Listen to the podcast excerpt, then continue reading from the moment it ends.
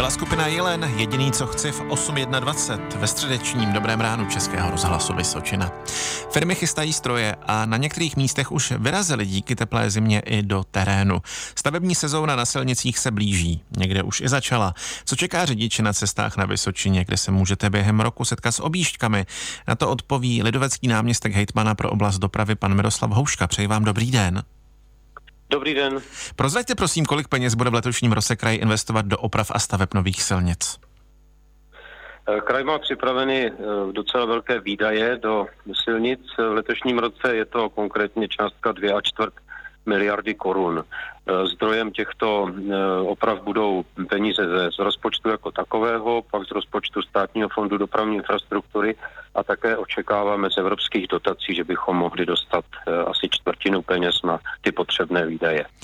Kde všude se bude pracovat, tedy jaké nejvýznamnější stavby na silnicích v kraji na obyvatele čekají? Tak zahájíme v letošním roce nové stavby na naší silniční síti kraje Vysočina. Konkrétně to může být u Dukovanské elektrárny silnice, která vede od Slavětic, kde jsme v předloňském roce skončili průtah s Slavěticemi. Pak nová akce může být na Třebícku, konkrétně mezi Trnovou a Rudíkovem. Konečně se tam dočká takový úsek, který je tam neúplně v dobrém stavu, tak velké rozsáhlé opravy. A nová akce, která bude v letošním roce také zahájena, je také úsek silnice mezi Lepčí, Nocá, Zavou a dolů směrem na Hon, Hojanovice a pokračování potom bude na dálnici D1.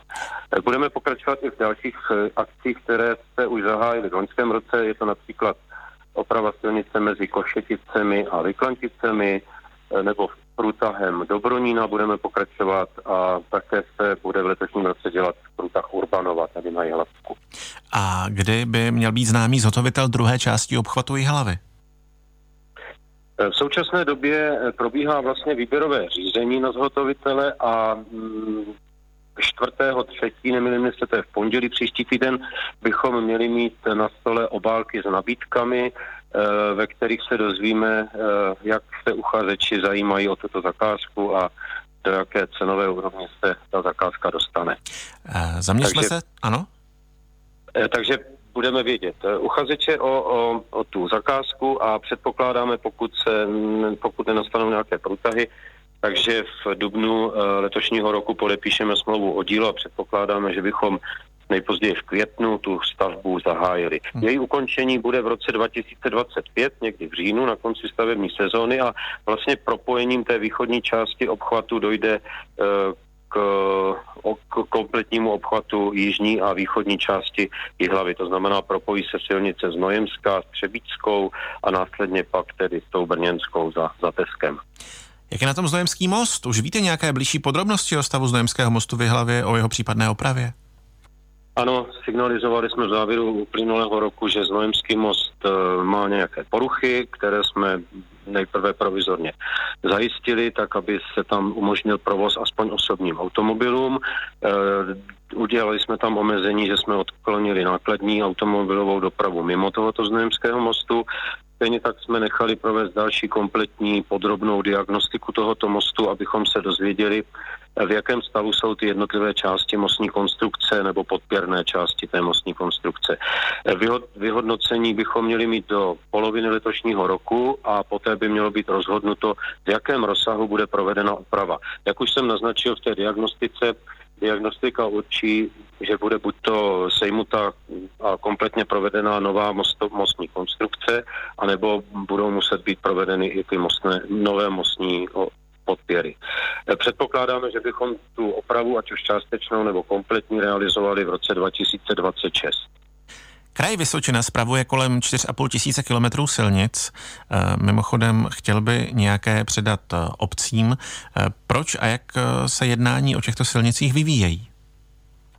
Ano, opravdu máme velmi rozsáhlou silniční síť, jak bylo řečeno 4,5 tisíce kilometrů.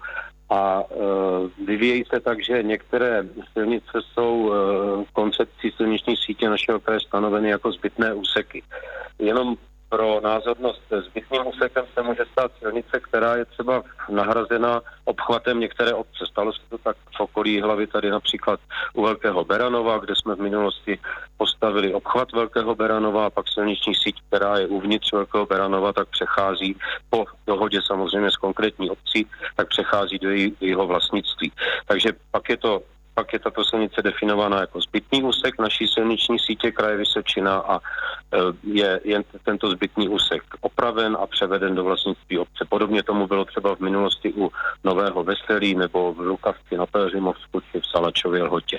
A pak ještě můžou být zbytné úseky takové, které jsou definovány díky tomu, že do té konkrétní obce vedou třeba silnice dvě, takže jedna je potom vyřazovaná a nabídnuta obci do jejího vlastnictví. To říká lidovecký náměstek hejtmana pro oblast dopravy pan Miroslav Houška. Moc vám děkuji a přeji hezký den, naslyšenou. Děkuji za váš zájem, naslyšenou. Jsme s vámi i na Jihlavsku. Český rozhlas Vysočina, rádio vašeho kraje.